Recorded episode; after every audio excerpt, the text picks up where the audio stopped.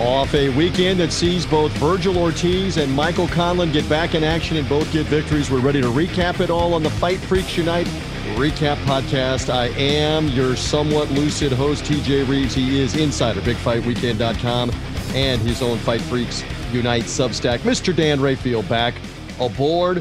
Lots to get to. A little news, little fight recaps. How you feeling off the weekend? Everything good? Yeah, everything is good. Hey, what happened last night in the Jake Paul fight? Uh, you know, uh, I don't believe anything happened, but I do know there was high entertainment if you were on social media on Sunday, depending on when you're hearing us because you landed more on Hasim Rahman Jr. than Jake Paul did, at least on social media with some of the point and counterpoint. And he's still calling you Daniel, by the way. So I'm going to call him Junior. Call him Junior. That's fine with that. We're going to get into all of that, fight recaps, and more. Reminder however you found us on this feed, if it's a social media link from Dan and his hammer of Thor following that he has uh, make sure you're following or subscribing on Apple Podcasts, Spotify, Google Podcasts. That's the easiest way to get us, no matter when this recap comes out Sunday night, Monday, whatever the case is. If you're following or subscribing, you'll get notified immediately. You're in. We usually go into the weekend with the preview, usually out Friday morning. Then the recap comes off the weekend. We're here twice for you, peeps, every weekend. Easiest way to get it is to follow or subscribe. All right. So, fight recaps in a few moments. News first. The Paul Rahman fight didn't happen. We've we've hashed and rehashed the weight reasons why. The interesting news is twofold. Number one, Jake Paul puts out a statement, Dan, as you know, that says, Hey, we were supposed to fight tonight. I'm going to go ahead and take care of the lower undercard guys besides Amanda Serrano and Brandon Lee. And I'm going to go ahead and pay them 50% of what they would have made anyway and their expense money for their training camps. So that's a nice gesture. Uh, and, and, then we had this Rahman thing where Friday afternoon he puts on social media that he's standing on some scale that looks like it's straight out of Bed Bath and Beyond or some Marriott uh, uh, hotel room, whatever it is, uh, where they're doing a fake Friday afternoon weigh-in. Dan, um, that's not a legit weigh-in, where he supposedly weighed about 206 and a half pounds, not 205, not 200 and then and so then you started engaging people and he started engaging you about the weight and the whole thing. So give us an update on uh, on swatting back and forth with rahman jr well first of all as it relates to the uh, gesture of jake paul saying he would pay the undercard fighters uh, that are not you know he's going to the rescheduling of the fights that are on the pay-per-view will take place. Some of those undercard fighters who, who rely on that money to make a living uh, you know he's going to pay 50% which is cool he's not under any obligation to do so. Uh, he's doing that just out of, uh, I guess, the goodness of his heart and to know that they need that money. And, you know, all respect to, to somebody like Amanda Serrano, for example, uh, she just made seven figures in uh, the end of April for her, her great fight with Katie Taylor. It's right. not as though she's desperate to get the money so she can, you know, pay her phone bill or something like that. The other fighters on the card that are lower down that are fighting in the six and eight round type fights, you know, which is the way they make their living, that's a bigger deal. So you know, kudos to uh, to Jake and the MVP team for being willing to do that. They didn't have to do it. I don't know of any promoter that that does that. It's just not something that's commonplace at all. I'm thinking two things: smart business, and he understands. I canceled this whole thing when you all sure. were ready to fight, and so I think that's a really good gesture, like you said. Absolutely, I totally agree with that. So that's the first thing. As far as the the other stuff, I, I'm still there's like a disconnect between people who just don't understand what it means to sign a contract and the basics of business. Yeah. And that somehow that this is Jake Paul's fight. So let's just go through it very quickly. I don't want to spend a lot of time on this, TJ. I'm getting sick and tired of this shit. Mm-hmm. They were supposed to do Jake Paul, Tommy Fury. Tommy could not come to the United States. Jake Paul and his team didn't know that. He blew off the press conference. He apparently did not make a strong effort to go and get his situation rectified. They could not wait on him. So at that point, the Paul people and Showtime had no point, had had no choice but to say, okay, you're out again. Remember, he left them hanging in December also. That's correct. So, you know, fool me once, shame on me. Fool me twice, shame shame on you. Then fool me twice, shame on me. So they left that, uh, let that out of the, you know, uh, uh, to get away from that fight. And so now they need a replacement. They call around, they check with Rahman and his people, asked him to to to show them video evidence of what he weighed uh, to know that he'd be able to make the weight because they knew he's a heavier guy. They showed him supposedly a video that that they that the Rahman people later said Rahman himself said I guess that they doctor that showed him at 216 when he was in actuality like 225, 226, 226 whatever. Okay, they did the fight. Now Jake was going to fight at you know, 100, you know, 88, 90 type pounds against Tommy Fury. So they gave Rahman 200 because they thought he could make it based on that supposed video that turned out to be a fraud.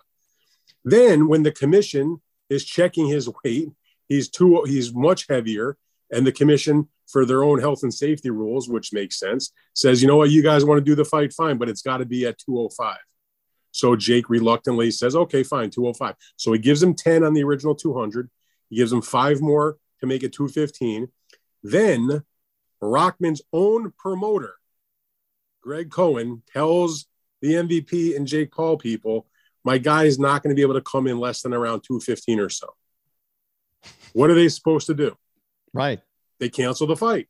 He's not going to, because now, as we discussed, if you say okay, or you you say no, he's got to make the contract. Now you go all the way up to the day of the weigh-in, and now he's suddenly 10 pounds heavier than the contract, and it's much, much, much, much, much, much, much, much, much, much worse. They cancel the fight at the weigh-in than a week or two beforehand. That's right. Then for some asinine reason, Rahman says, I'm going to show you, I'm going to do an actual weigh, and I'm going to show you I can make the weight. So they get on a scale, supposedly, at the Gleason's gym in Brooklyn overseeing of the video. I saw the video. It's Bruce Silverglade, a very well respected, uh, the owner of the of the of the Gleason's gym, a, a you know, a, a, integral part of the New York boxing scene for decades. And he weighs supposedly, uh, who knows if that was doctor, 206 and a half, I believe. And he makes a big deal about it. Dude, you're still not 205. You are still over right. the limit. So much, much less 200, which was the whole point in the first place. Right, which the commission wasn't going to allow. But so you didn't make the 200, you didn't make the 205, you're still 206 and change, and you're making weight like a dummy because the fight's been off for a week. And you also admitted that your own people were doctoring the scale the first videos that you were sending out. So Look, how stupid do we have to Jr. be to believe this stuff and to listen to this stuff? I'm with you. Say this. whatever you want about Jake Paul, whatever. Rahman Jr. has zero and I mean zero credibility. They're liars, and that's all there is to it. Okay. And so that's why there's not a fight there. And we don't know when Jake Paul will fight again, but there's the back and forth with the social media and why that did not come off. Okay. A couple of and, other. And by the way, the other yeah. thing about it is if you follow uh, the Showtime uh, top sport, you know, Showtime sports executive, the president of, uh, of Showtime Sports, Stephen Espinoza, uh, you know, who has been pretty, you know, he's a pretty outspoken guy when it comes to his social media, mm-hmm. especially compared to your average executive. Uh, Rahman Jr. tweeted at Espinoza uh, the other day that that saying that that to Steven, you could have easily kept this fight on, you know, instead of having a vendetta about some eight year old lawsuit, which I'm not aware of what that he's talking about. Um, and you know that that he had called him unprofessional. And Espinoza was like, I'm going to read you the tweet. And this is perfect. If we had a vendetta, we wouldn't have approved you for the fight. I told you a while ago, Showtime has a say so over who Jake right. Paul fights on their pay per view platform. And FYI, the network doesn't decide whether or not to cancel. It's not our call. Your team told MVP you would miss weight by 10 pounds and told us to stop filming all access because the fight was off. Facts, not bias. Whoops. That's all there is to it. Okay. So so the clown show is over with Rahman Jr., et cetera, and uh, that ship has sailed. It's really such a shame because I have such an affinity for Hasim Rahman Sr. that this is so disappointing to me. And and uh, I'll say two. And I'd have given, by the way, I'd have given the kid a good chance to actually win the fight. How about that? All right, so I'll say two things. I saw the fight earlier this year in late April, early May, whenever it was. I think it was April against uh, the son of the late Tommy Morrison, Mackenzie Morrison or Kenzie Morrison and it was i mean they were in slow motion fighting each other. It, it, was less than rocky four let's say. It was not even close. So that's the first thing that makes me sit back and go i, I don't know what we would have really seen anyway in this fight with jake paul. And, and he the, lost by the way. Yes and he got stopped. And then and the next part of this is this is the big time business of boxing. And you even put this out there, and I've checked with a couple of different people too. This was going to be a lucrative event all the way around. This BS that's out there that they weren't selling tickets and they weren't going to make serious revenue. Listen, let me let me address just that. that. Illuminate that real quick, and we'll move on.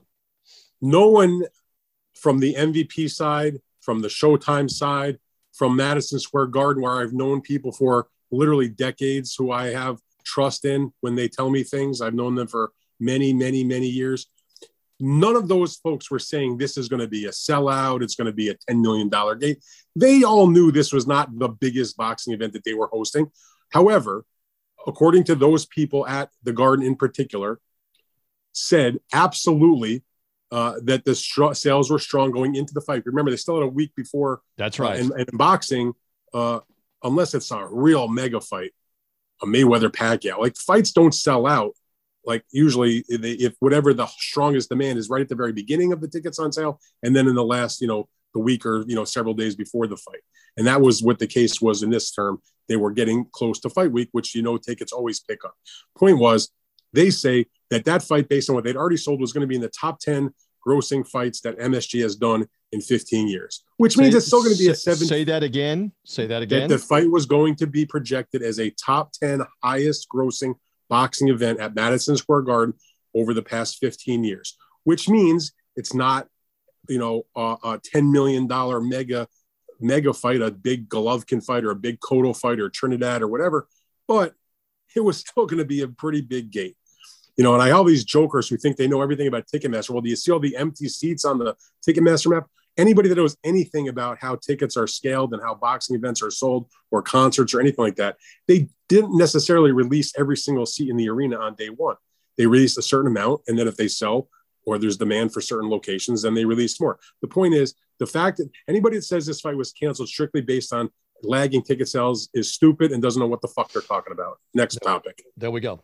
And and by the way, on the one that was here at the Amalie Arena, the downtown home of the of the Stanley Cup champion Tampa Bay Lightning, I know this from those arena people. They sold several thousand tickets the week and the weekend of the fight. Sure. To your point, and this yes. goes on over and over and over again as you hype things up, and that's what you were referencing with the um, Stephen Espinoza calling off the all access uh, coverage that was going on, the promotion that was going on that was going to build to more ticket sales for a summer Saturday night night, blah blah blah. Especially in the social media, in the social stopped. media world that we live in, so mm-hmm. much of the of the hype happens that last week. And once they hit New York and the cameras were on and the YouTube stuff was running, the guys are on social media and and the reporters were writing about it, and the YouTube folks were covering it. I mean, and the even the local news outlets in New York City were covering it. Yep. Because this was not just a boxing event, because of where the the position that sort of Jake occupies within boxing, as well as in just pop culture, it would have become a different point. And the point I made to you last week was, you know, it's a big deal when the New York Times, which for decades has done a shitty job covering boxing. Uh, I was told had three reporters that were were seeking credentials to cover various aspects of this event. so. Go. Uh, we spent way too much time on this, TJ. My good enough. Let's move on. There's a couple of other news items. Then we're getting to the recaps of the Ortiz KO win of Michael McKinson, Michael Conlan's decision win earlier in the afternoon.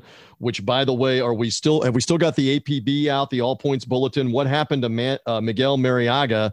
And, and, his no show in Ireland Saturday afternoon. We'll get to all that in a moment. Two other news items. Uh, Jack Catterall, you uh, you wrote about this this weekend this may be helping the rematch with Josh Taylor because he's got a new promotion. Go ahead, give us more. Oh, no doubt. This is uh, this is all about paving the way to finalizing a rematch against Josh Taylor. Of course, they had a very controversial fight back earlier in the year.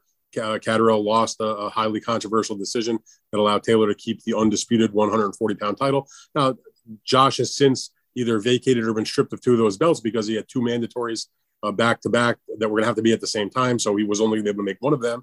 But he decided, and smartly so, in my opinion, uh, from the point of view of what the fans are interested in, in terms of what his paycheck will be, he decided to pursue this rematch with Catterall. Uh, the problem was Catterall was with Probellum. Um, whether you agree with this or you don't agree with this, Sky Sports, which is the, the platform on which Josh Taylor fights in the UK, uh, which is where Top Rank has an exclusive deal, they are not permitting fighters that are associated with Probellum to compete on their air because of the Probellum's purported ties to uh, the mobster, alleged mobster Daniel Kinahan. So he was with Probellum. So that was a non-starter. So we had to find a way to make it work. So, you know, on good on Probellum and good on Catterall for working out their situation. Uh, Probellum didn't want to stand in the way of him getting the opportunity. Richard Schaefer, the president of the company, uh, you know, made some comments about that. Said, you know, we're not looking to stand in the way of our guy getting the shot. So you know, we're doing the right thing. We're stepping aside. Fair enough. They they they they work out a release. He then signed with Boxxer, which is the other uh, company in Britain that has an output deal with Sky Sports. Uh, they have a close relationship with Top Rank since they're both on Sky Sports. The upshot is Taylor remains with Top Rank. Catterall now is with Boxxer, not with Probellum. Boxxer is on Sky. Josh is on Sky, and now he's allowed to be on Sky because of this new deal. And that will probably, uh, almost certainly, pave the way for them to meet in a rematch come November, which is obviously a very significant fight in the 140 weight class. It's a big deal, obviously, for Sky Sports. It's a huge fight for UK. Uh, and they'll they'll do it again, and we'll see what happens because the, the first fight so controversial that people want to see it again. Again, run it back. It's going to be an exciting fight towards the end of the year. We're all for it. And hey, I know Jack. Novel... By the way, Jack's super excited about it. I actually traded some uh, some uh, messages with uh, Jack, uh, direct messages on Twitter over the weekend, and uh, you know he is he's grateful to Probellum for for handling the business and he's looking forward to getting the fight made and finalized. And we've talked about this because you and I began doing this uh, podcast and our relationship, our content relationship right after that. I thought he won that fight. I really did. Th- and he even scored a knockdown of Josh Taylor in the fight. And then you had the wonkiness of the referee taking a point away from both of them as the as the fight uh, unfolded at the very end. So this is a highly intriguing rematch, and let's hear it for all parties involved that they put their egos and their business whatever out of the way and got this done. Because as you were just saying this i was thinking to myself that the Probellum people could have stood in the way and could have said no we're not going to let that happen. But at least as you said they let him out of their deal. He now goes over to Boxxer. and now we can have Catterall Taylor too. And we look for that to get announced at some point here coming up and we think uh, November. One more news item, and that is Nonito Donaire off the weekend wants to continue to fight. Tell us more. And do you do you have concern that now at almost thirty, what nine years of age, that he's continuing on? What about it, Dan? Well, he turns forty November. Um, wow. And you know, I, I, don't I don't have huge concerns. I mean, yes, he got beat pretty well by Inoue, but who hasn't been beaten pretty well by Inoue? So a loss to him uh, is not the worst thing in the world at least he didn't take huge amounts of damage in that fight. It wasn't like it, you know, he got beat down in six rounds, eight rounds, 10 rounds, 12 rounds. Uh, he got stopped just really quickly in round number two. So not a lot of punishment there. And I, I kind of had the feeling that he was going to continue. I watched some of his uh, comments after the fight. He has his own YouTube channel where he was on there doing a thing and was talking about how he was, uh, you know, was he got caught and you know that happens and he's going to carry on. But you know that was right after the fight. So now that he's had a time uh, over the last you know month or so to reflect on what occurred, uh, he made the decision that he wants to go forward. So he's with Probellum, and his desire, and this is not a surprise to me, TJ, because even before he had the Inoue fight, I, I know this from having interviewed Nonito that he's wanted for a long time as a guy that's won titles from flyweight to featherweight, but the one weight class he never won a well, he won an interim title, but he doesn't count that. I don't count that. He never won a title at junior bantamweight, 115 pounds. He has said all along he can still make 115, and he would be uh, excited to do that for the opportunity to win the fifth belt. That you know would be make him a five division champion, and that's a very rich weight class in terms of name opponents and and the money that it can generate compared to some of the other smaller weight classes. So what he would like to do, and I don't think it's out of the realm of possibility, he'd like to move down and fight uh, Kazuto Ioka for his 115 pound title belt uh, another Japanese fighter. Nonito is well known in Japan. Obviously, the fight would be in Japan if they could make the fight.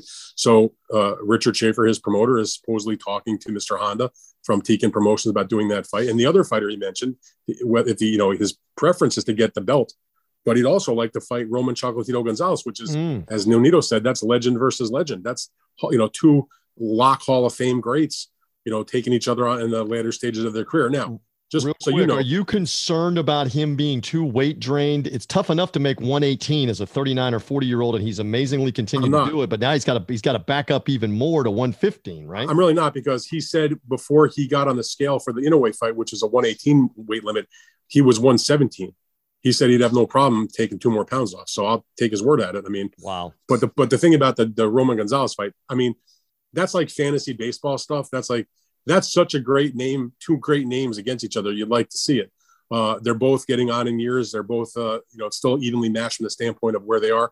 I think Roman might be a little too small for Donaire, but it's it's probably unlikely. And I say that because Gonzalez most likely is next going to still fight the third, the rubber ma- uh, the rubber match, the trilogy fight with uh, Juan Francisco Estrada, who is not going to wind up fighting the mandatory against Franco.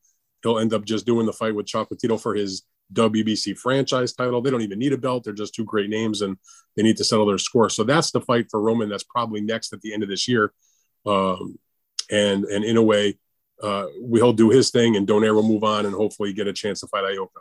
We'll see what happens Is with that. that possible for late this year, an Ioka fight? Because Ioka fought this summer too and defended. Possible. Yeah, I mean, it is possible. I think just based on if if, if Donaire's interested and if Ioka is interested, I don't know if Ioka is or not, but you have to figure Ioka against Donaire from Ioka's point of view has got to be the most lucrative fight he can make.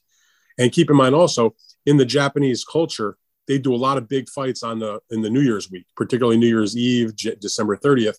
So based on when both guys have fought, it doesn't seem out of the realm of possibility that if they if they can actually get the fight made, that it seems like it would make sense to have on one of those big New Year shows. So I think it's possible. We'll see.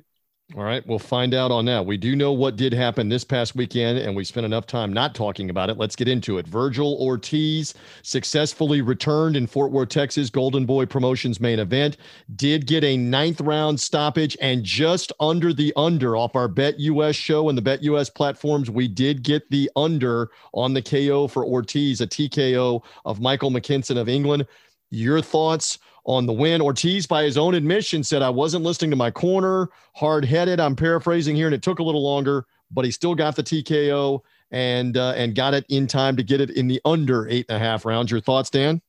Well, I thank him for the under. I think if you take into account all six of, uh, uh, at least the six picks I made, which was three fight results and three over unders, um, the big man went five and one this weekend. I'm feeling yes, good about did. that. And I went five for five. So they need to, the peeps need to be on the BetUS show Fridays at one Eastern time on their platforms, on YouTube and on their app, etc. Because we're giving out great advice. It ain't like we're giving out losers. And I know a lot of times we're picking favorites, but favorites get upset. They get beat, they get knocked out, whatever. So we're rolling well, along. I mean, we both had the uh, the upset special. We both went with Cobbs Blair over Hooker. Cobbs, that's and. And Hooker was uh, Hooker was uh, or uh, Cobbs was what? Um, plus 450 for the knockout. And I thought you were golden on that. We'll get to that fight in a minute. But yeah. back to okay. Ortiz, back yep. to Ortiz in the main event. How did he look to you off the year layoff with the blood disorder and gets the win?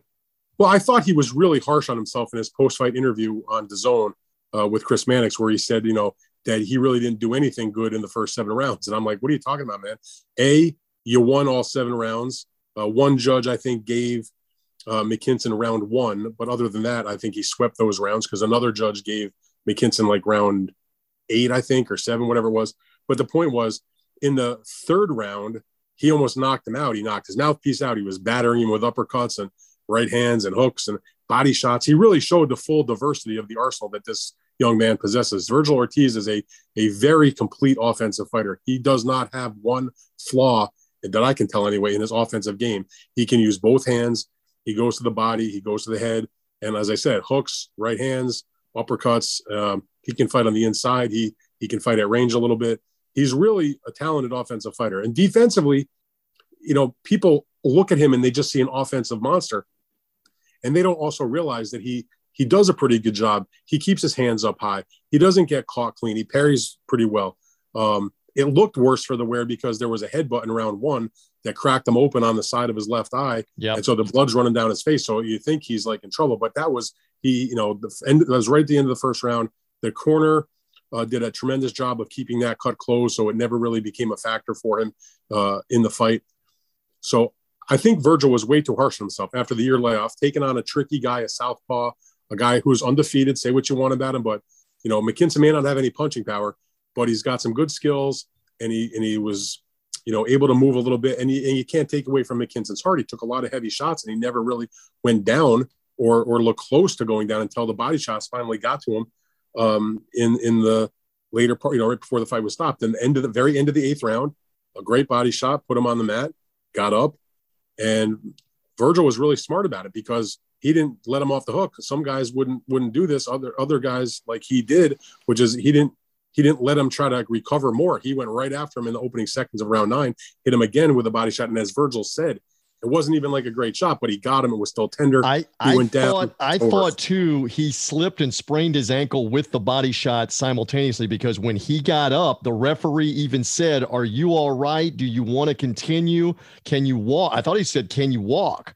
Because I thought he, but he saw him maybe sprain the ankle. And it may have been tender, but that when that was not the reason. Clearly, when fight. Ortiz came back around to his left and he tried to avoid him, he was hobbling like TJ in the night when I hit the coffee table, just as a metaphor, trying to get away from Ortiz. So he did something there early in the ninth round, but, but we'll take it. We'll take it on the under. Whatever, whatever was up with his leg or his ankle, a he didn't discuss it to my knowledge after the fight, and b it it was not the reason the fight ended. The fight ended because he was getting hammered and and the corner to their credit his father the trainer mm-hmm. uh, they threw the towel in they didn't want to see him take any more damage look say what you want about McKinson, but you know what?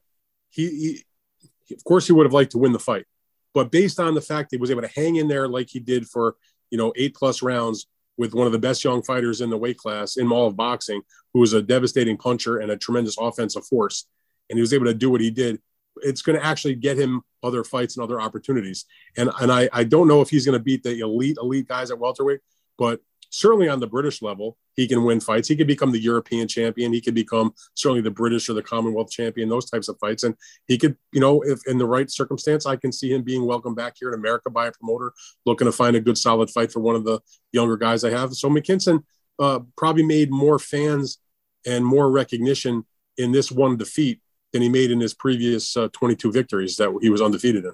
And again, it's not like it was over in a round or two. It took until the ninth yeah. round, and that, that's to the credit of his defense, his toughness, ring rust for Ortiz. No, listen, whatever, Ortiz, and he made the you know Michael made the point in his post fight comments that he's proud of himself.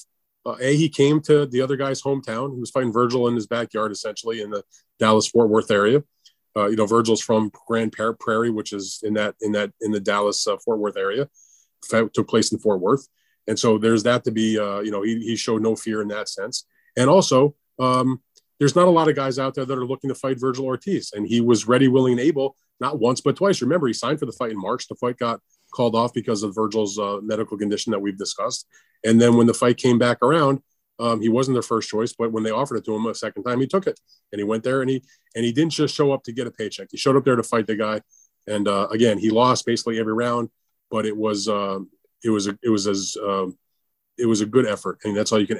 You know, when guys lose, that happens. My expectation uh, as a fan, as a journalist, is if you lose, that happens. You're gonna someone's gonna win, someone's gonna lose. To me, are you giving a, a legit effort? And Michael McKinson gave a Herculean effort in that fight. Just didn't go his and way. So I'm going to ask you the same question in a couple of minutes about Michael Conlan off the win, and that is the what is next question. I'm asking yep. now about Ortiz. What do you believe will be next for him? Because they want him back in the ring before the year's over with. What do you think's next? Well, that's a good question because the fight technically was a WBA welterweight title eliminator.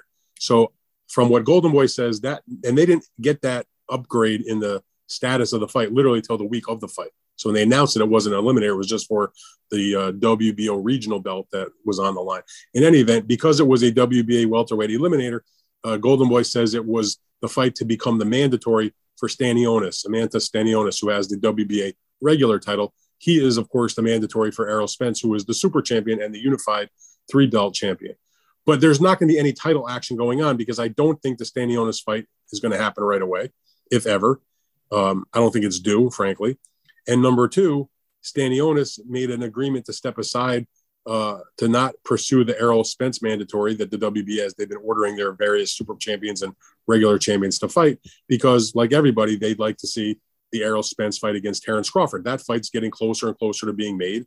I think it will get finalized. And so, you know, the good thing is for fans is we're going to have clarity because that fight will happen. The bad news for some of the boxers is the pathway to a fight for a title is blocked right. because the big one is coming. So, what is Vergil Ortiz to do? He's going to just have to stay busy with Golden Boy trying to secure the best possible opponent that's available to him. Now, we'll talk about the particulars of the fight, but Blair Cobbs in the welterweight division did win on the undercard, looked very good in uh, taking out, taking apart Maurice Hooker. Uh, it would not be a total shock to me if uh, Vergil Ortiz wound up fighting Blair Cobbs. Interesting.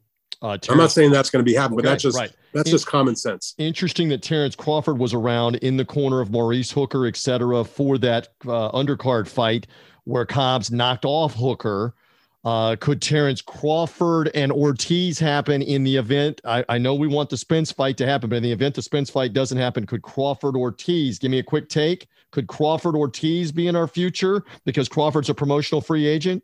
possible? Yeah, I think it's possible. I mean, when he defeated when when when uh Vergil defeated Hooker last year, he was asked about the prospect of the Crawford fight. Are you ready for that fight? Mm-hmm. And he gave a great answer. He's like, I don't know if I'm ready, but I want the fight. He wants to fight for the title. He's hungry. He's only 24 years old. He knows it's a short career. He's mentioned he's an introspective kind of guy. And he's like, I want to, I want to, let's get on with things. So I think if the fight was there and it, and, and it was offered to him, he would definitely take it.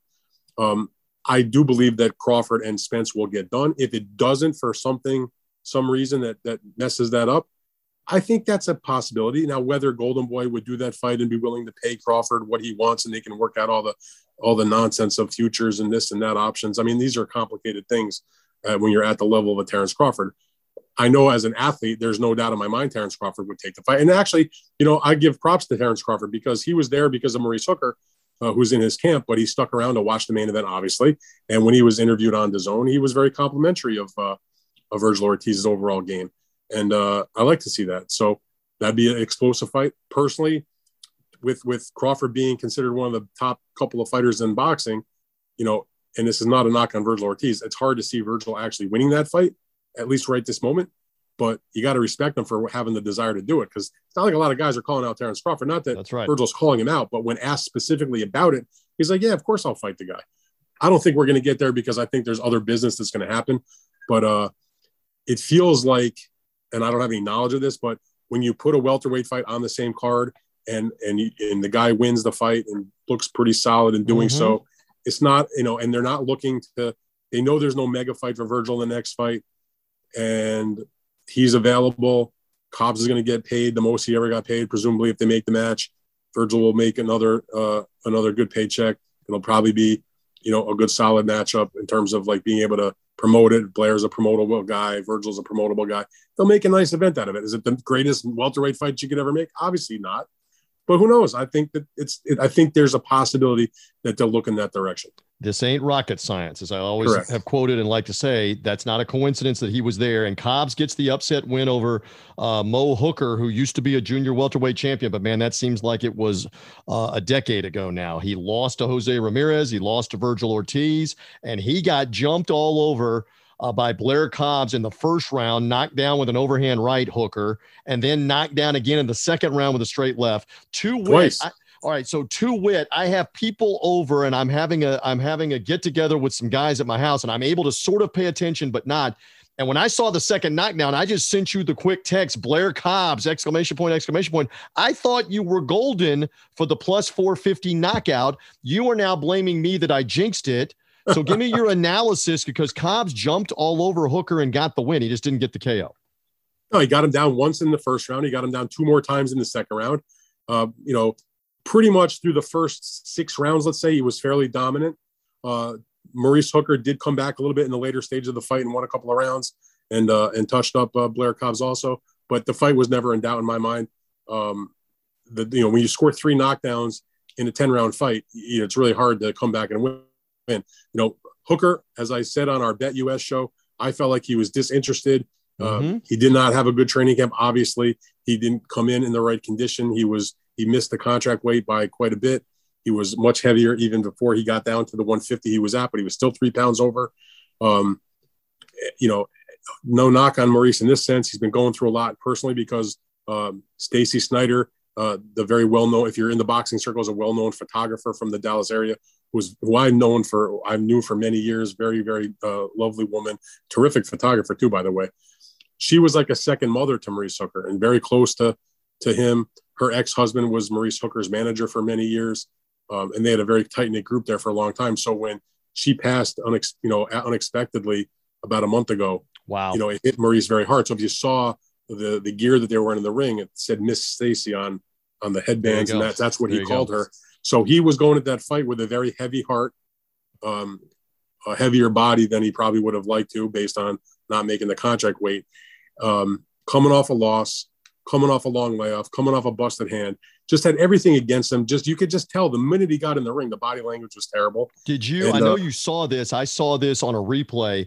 Like after the set, third round, maybe second round, he stood there facing his own corner, looking up in the sky, almost like, "What am I doing here?" I know you. Oh, you could definitely. I tell. know you saw that, and I'm like. Yes is this are they going to go ahead and stop it for him and just say live to fight another day or do something else because he was standing it was weird for a second and then it was almost like what am i doing here right is what it looked like you could tell that at that exact moment he's going he's having a conversation with himself mm-hmm. do i want to still do this now he didn't go so far as to have like a total breakdown right. it wasn't like you know i remember watching when oliver mccall yep.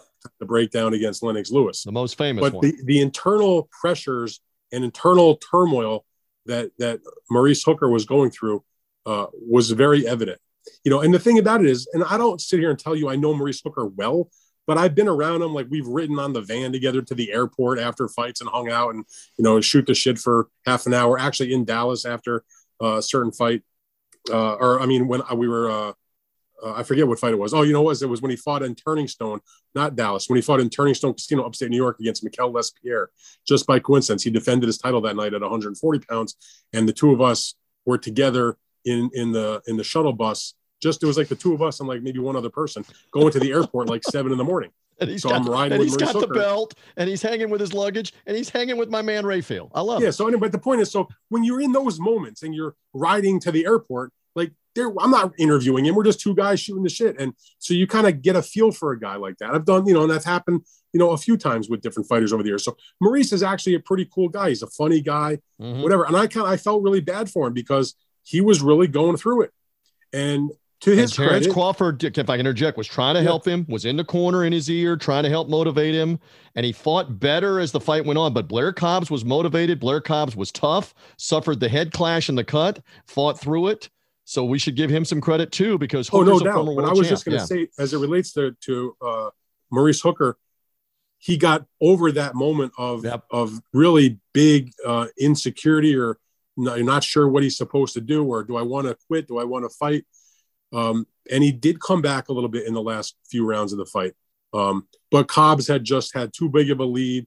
Cobbs was still hungry to win. I said this again on the bet show. It couldn't, other than not getting the knockout, uh, everything I said was exactly the case. That mm-hmm. you have in the case of Blair Cobbs, a hungrier, fresher guy who's really into it, that wants to prove himself still, make his name, get the get the the name of a, of a former champion on his record, and and the other guy playing out the string near the end of his career, not in the best frame of mind physically or mentally.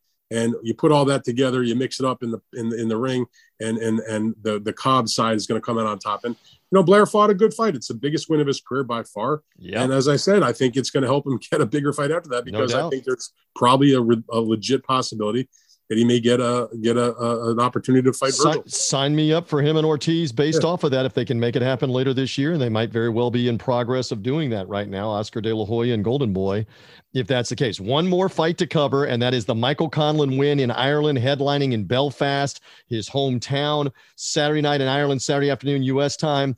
Please answer for me. What was up with Miguel Marriaga, who Okay, far be it from me, and I know you've done this uh, at the highest level much longer. It's easy for us to criticize, but he he almost was like hesitant to fire for the fear of getting counterpunched, not giving much effort to throw punches, to the point that Jamel Herring on the commentary that we were getting from Top Rank Boxing uh, and ESPN Plus kept saying, "I don't understand. Where's the where's the offense? What is he trying to? What where is game plan? Where is something as this fight went on?" All right, so there's my thoughts. What are your thoughts on Conlan getting the win? He was the better fighter, but Marriaga was not the Marriaga we had thought was going to be in the ring, giving him a test. There was no test there. I thought Marriaga would be a little bit more aggressive offensively. Uh, you know, I always thought that Conlan would win. I said it on the BetUS show. I thought it was going to be an easy win for him on the decision.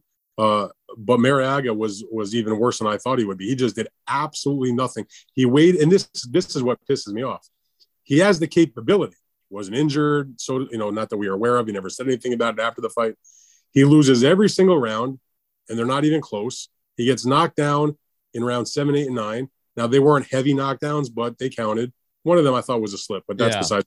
He's down three times, but not hurt. So he's way behind in the scorecards, and he still is not doing anything he waits until the last round to really go after it. And in the last round, when he's really going after it, he actually had some success. He he rocked Conlan with one shot. And in Conlan's mind, he's like, oh my God, here we go again. Because remember, the last time he was in the ring, he was ahead against Leigh Wood. And in the last round, he got clobbered and got knocked out of the ring for a knockout loss and uh, had been ahead in that in that title in that title fight. And now in his own mind, as Michael said afterwards, you know, he's like, here we go again. you know, he was having to fight the demons, as he said in that last mm-hmm. round. So if Marriaga could have jumped him a little bit sooner in the fight, he might have had a bigger opportunity to do something. But look, Marriaga, he is what he is. He's now he's a journeyman fighter. He didn't show up. I wouldn't want to see him again. Forget about him in my mind. He just did nothing. Um, you know, he's lost pretty Sixth much every loss time of his career. Up. Sixth loss of his career, and a lot of them recently. Agreed. And three of them were in world title fights. Uh, the, the loss in his career. Um, he's now lost three of uh, what is it? Three of his last four fights, um, and they haven't really been competitive. All he lost, he got wiped out pretty much by by uh, Joet Gonzalez. He his one victory was a you know was a, a fight against a, a, nobody journeyman type you know just a live body in the ring. He lost Eduardo Ramirez, decent contender at 130, and then got essentially shut out uh, by Michael Conlan in the show on Saturday. So um, he can still get fights, but he's a journeyman at this point. For Conlan, look, good for him. It was uh, he, they brought him back against what we thought was a legit opponent at the time. He's coming off the one loss uh, and a knockout at that, and a dramatic one even on top of that. He gets a win in front of the hometown in Belfast in Northern Ireland. Uh, had a good crowd there, and uh, now he's back in position to uh, to take the biggest fight they can get for him. And quickly, he was very effective to the body. He was very patient. Yes. He was the better fighter, so he deserves the win. So, uh, what is next for him? He would he would probably love another shot at Leigh Wood in a rematch. I don't know how realistic that is. What do you think is next for Conlan? Is he going to have to take another contender type fight and await a title shot later in 2023? I mean, he said afterwards he would love the rematch with Leigh Wood. Uh, I don't, I can't say for sure. I know that would be a lucrative fight over there. Uh, it's going to depend on how they're going to go through with this WBA situation. Uh, after lots of back and forth, the W finally ordered, and now the purse bid is scheduled. They they they mandated what the split would be.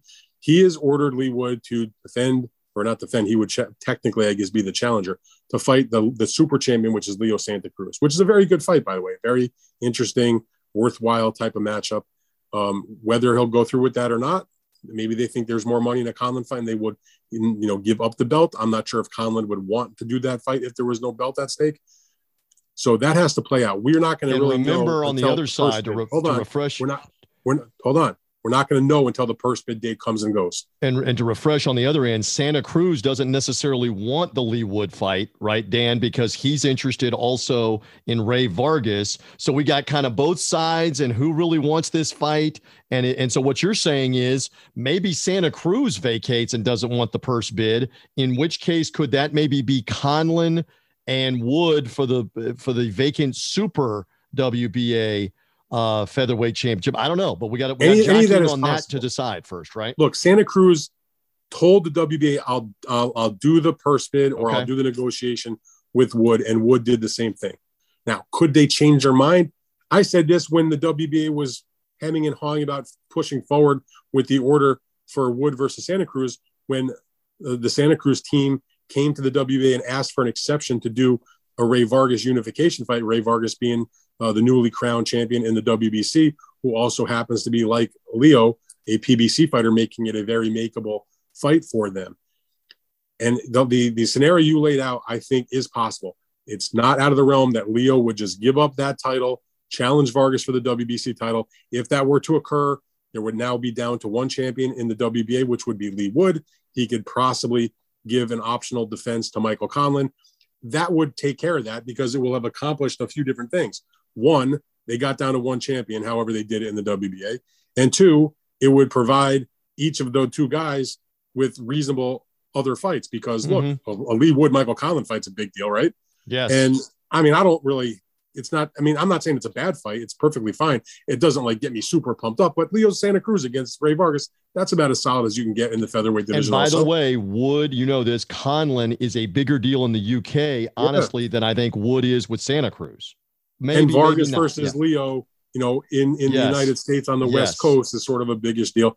And you know what? If that were to be the way the scenario played out, and Leo Santa Cruz fought Rey Vargas, and Leigh Wood had a rematch against Michael Conlan, you know what? The two fighters that would emerge from those two wins, and you make them in a unification fight, that would be a Sign nice thing up. to say. So Sign me up. I like you know, that. but again, I have no. I'm totally fine if Leo if Leigh Wood uh, and and Leo Santa Cruz fight each other, that's a good matchup also. So the good thing is there's a lot of scenarios in the featherweight division that would be good for the fighters, good for the promoters, good for the TV, good for us fans. Uh, give us reporters lots of things to write about.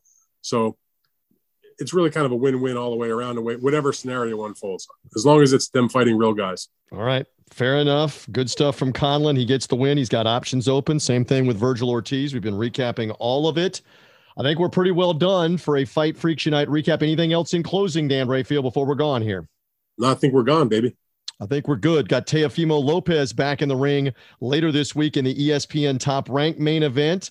First time we will have seen him since the loss last November to George Kambosos. Uh, that coming in Las Vegas. So we're anxious to talk more about that in the preview mode. Any news or other items? Check out uh, check us out on uh, Big Fight Weekend. Check out Dan's Substack, Fight Freaks Unite. But for now, we're good. A Vergil Ortiz win, a Michael Conlan win, and Dan still swatting the trolls on social media, including Hasim Rahman Jr. about the failed fight with Jake Paul. Brother, have a good week. Thank you as always, Dan Rafael. All right, TJ. Talk to you later, man. I am merely TJ Reeves. Again, follow or subscribe on this Big Fight Weekend podcast feed. You get Fight Freaks Unite off the weekend if you're following or subscribing on Apple Podcasts, Spotify, Google Podcasts. For now, we're good on the Fight Freaks Unite recap. Bye.